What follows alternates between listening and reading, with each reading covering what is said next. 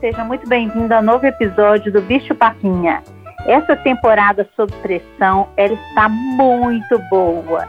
Estou recebendo muito feedback dos ouvintes e cada dia fico mais animada para poder vir aqui conversar com você.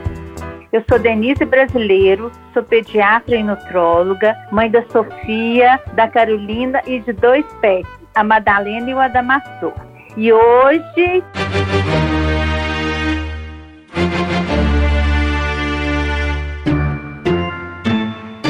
O assunto dificuldades do dia a dia.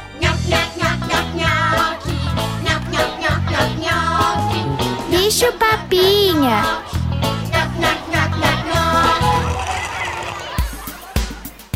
Então tá, mas o que é dificuldades do dia a dia? Então, eu vou passar um caso para você. Bebê de 10 meses que não aceita nenhum alimento na introdução alimentar, só quer mamar no peito. E aí? O que, que essa mãezinha vai ter que fazer? Gente, vocês não imaginam, nesse período todo de pandemia, a mãe trabalhando em casa, sem poder contratar muita gente para ajudar, todo mundo muito cansado, com medo, apreensivo, passando por dificuldades financeiras ou dificuldades em relação a familiares com doença, tudo isso refletiu nos nossos bebês. E a criança é muito interessante, quanto mais nova, ela pega essa energia da casa, essas angústias da mãe, do pai, de todo mundo, isso reflete onde? No comportamento alimentar. Então, a dica que eu estou passando para todas as mães que estão me procurando com essa queixa, que o bebezinho não está aceitando alimentação complementar. Primeira coisa, calma, calma. É alimentação complementar comer é um ato muito difícil. Difícil, assim, no sentido que exige um treinamento. O bebê nasce sugando por instinto, mas ele aprender a mastigar, aprender a comer é um processo. Mas ele começa a olhar aquele alimento, fica feliz em ver o alimento, depois ele começa a tocar o alimento, ele cheira o alimento, depois ele prova e depois ele come.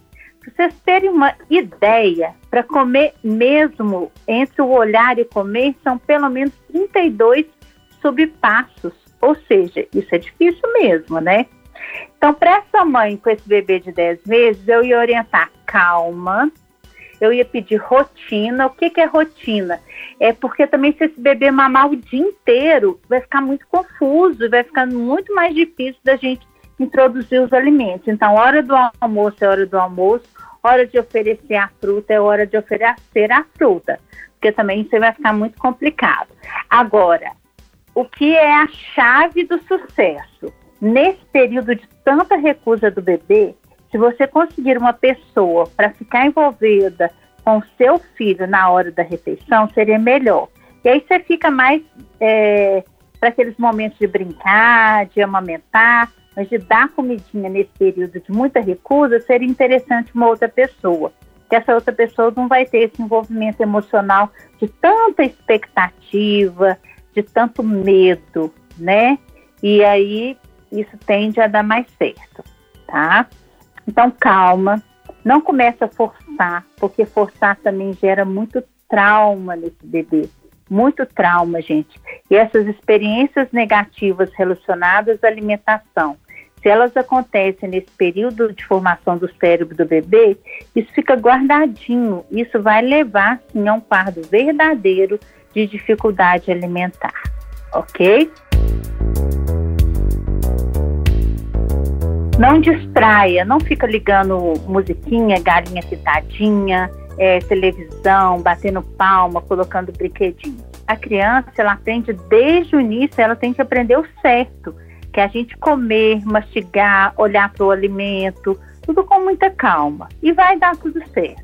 Agora, não deixe de procurar seu pediatra para acompanhar o peso, acompanhar como é que está o desenvolvimento desse bebê. Isso é importantíssimo, tá? E para quem ainda não começou a introdução alimentar, a gente tem que lembrar que de 0 a 6 meses a criança não vai receber alimentação complementar, ela vai mamar. Mas existem muitas é, oportunidades de experiências sensoriais que isso vai facilitar muito quando o bebê começa a introdução alimentar.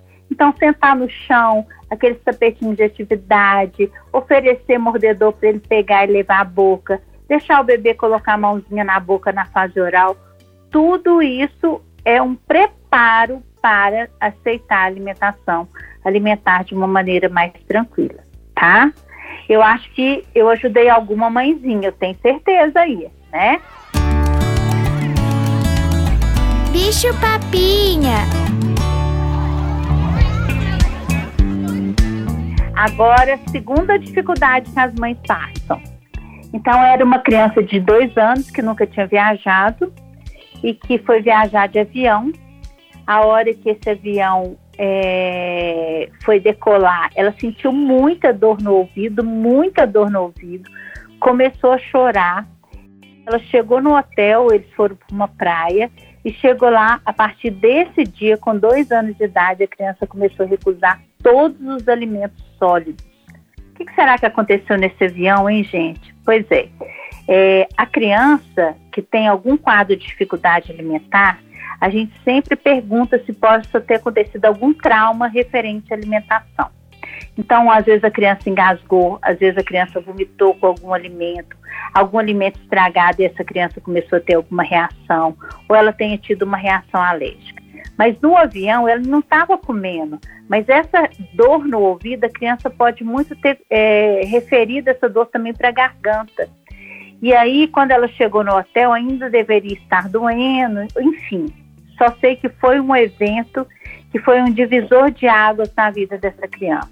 Hoje ela tem seis anos de idade e ela só toma leite e come biscoito de maizena e pão de queijo.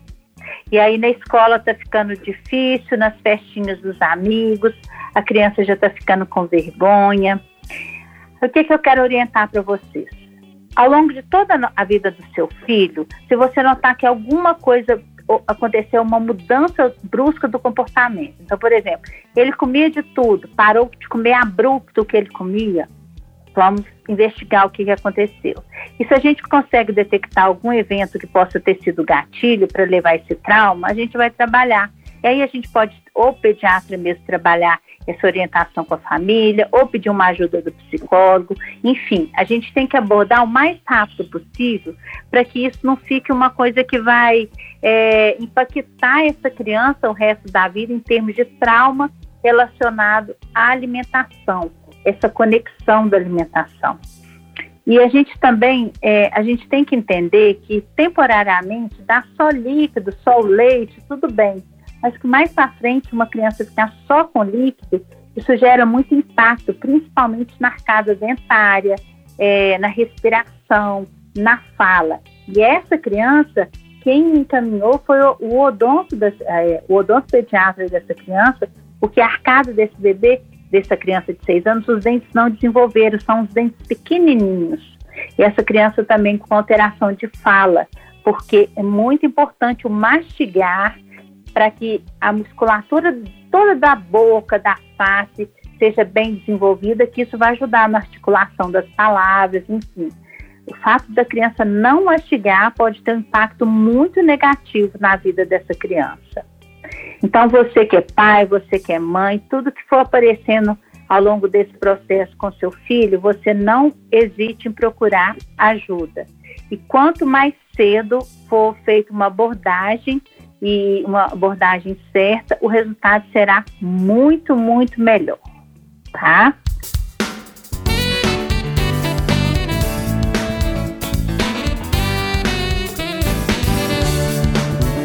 Terceiro dificuldade aí que as mães passam, né, e que eu tenho percebido isso com muita clareza aí no consultório. A criança ia tudo bem com ela, até o dia que nasceu o irmãozinho. E aí, a partir daí, voltou a fazer xixi é, na roupa, voltou a acordar de noite, quis voltar a tomar mamadeira. Gente, isso é super comum. A criança, ela volta a ter a idade do bebê. Isso é de arrepiar e isso reflete também na alimentação. Então, nesse momento, a gente tem que sentar com o nosso filho, explicar que nasceu o irmão ou a irmãzinha, mas que o amor é o mesmo, que aquela criança continua fazendo parte da casa, e que a criança tem o seu valor. E você começa a colocar esse filho mais velho para ajudar no dia a dia do bebê que chegou em casa. Você começa a validar os sentimentos e falar: você pode ficar triste, com medo, mas nós estamos aqui para poder te ajudar. Isso faz toda a diferença. E aí essa criança volta a comer, volta a fazer o xixi no lugar certo, volta a dormir, volta a não querer usar mais chupar o bico ou a mamadeira que ele já não fazia mais. Criança é muito interessante, elas entendem quando a gente fala com verdade, ela, ela sente que a sua palavra é verdadeira, ela sente que você passa esse afeto, que você ama muito, e aí ela fica muito mais tranquila, é, ela fica com vontade mesmo de, de fazer as coisas, tá? Então, nascimento de irmão ou irmã é um dos fatores que podem levar a quadros dessa criança parar abrupto de comer. Isso gera uma ansiedade na família, gera uma repercussão muito grande, tá? Vocês estão vendo, né, que são casos demais de dificuldade que as famílias passam em, em relação à criança que para de comer ou criança que come demais, enfim, né? A gente, a gente, é bom a gente escutar que isso existe, porque quando o caso é muito difícil, a gente acha que só na nossa casa que está acontecendo isso. E aí vira confusão, tá? E por último, eu vou contar um caso muito engraçado para vocês. Vocês já escutaram que tem alguns meninos que só comem é, um determinado alimento de tal marca, de tal cor. Pois é, isso existe muito e tem aumentado demais. Aí eu escuto assim, Denise, só pode ser um pastel de vento da marca tal vendida na esquina da minha casa. Se eu compro o mesmo pastel, às vezes até da mesma marca, em outra pastelaria, não aceita. Pois é, gente. Existem crianças que possuem um problema que chama transtorno do processamento sensorial. Então, são umas crianças que são mais exigentes em termos de alimentação. Isso traz um impacto, às vezes até nutricional, muito grave, porque essas crianças elas restringem muitos alimentos que elas aceitam e aí fica muito difícil da gente nutrir essa criança e pode desenvolver algum quadro de deficiência nutricional. Esse é um quadro que precisa de uma equipe multidisciplinar para ser avaliado, tanto da parte da nutrição quanto da parte da pediatria, é, descartar alguma outra doença que possa estar levando esse transtorno, é, e também muito ajuda da psicologia. Agora, não adianta a família tentar mudar isso de uma maneira brusca, ou tentar enganar essa criança, ou tentar é, achar que essa criança está fazendo manha. Não, ela realmente tem dificuldade. Isso é doença. É ela que está fazendo manha. E hoje existe muitos profissionais de referência para tratar esse tipo de criança. Então, se o seu filho está apresentando essa preferência alimentar difícil, né, eu falo, te causando problemas, você tem que sair com ele, levar sempre a comidinha dele, é, menino grande que vai para as festinhas, você tem que mandar esses outros alimentos. Então, muito cuidado, procure ajuda. De novo, quanto mais cedo for abordado, melhor. Bicho Papinha.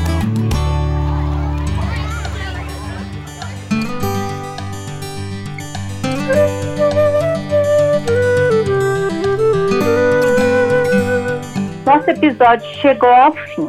Eu trouxe para vocês alguns casos bem comuns do meu consultório da pediatria e da nutrologia para vocês ficarem atentos aí na sua casa, tá? Se você tiver alguma dúvida, entre em contato comigo pelo direct bichopapinha.pod. Estou aguardando os seus contatos. Eu adoro receber as mensagens. Muito obrigado por você ter escutado esse podcast e semana que vem tem outro episódio. Um beijão.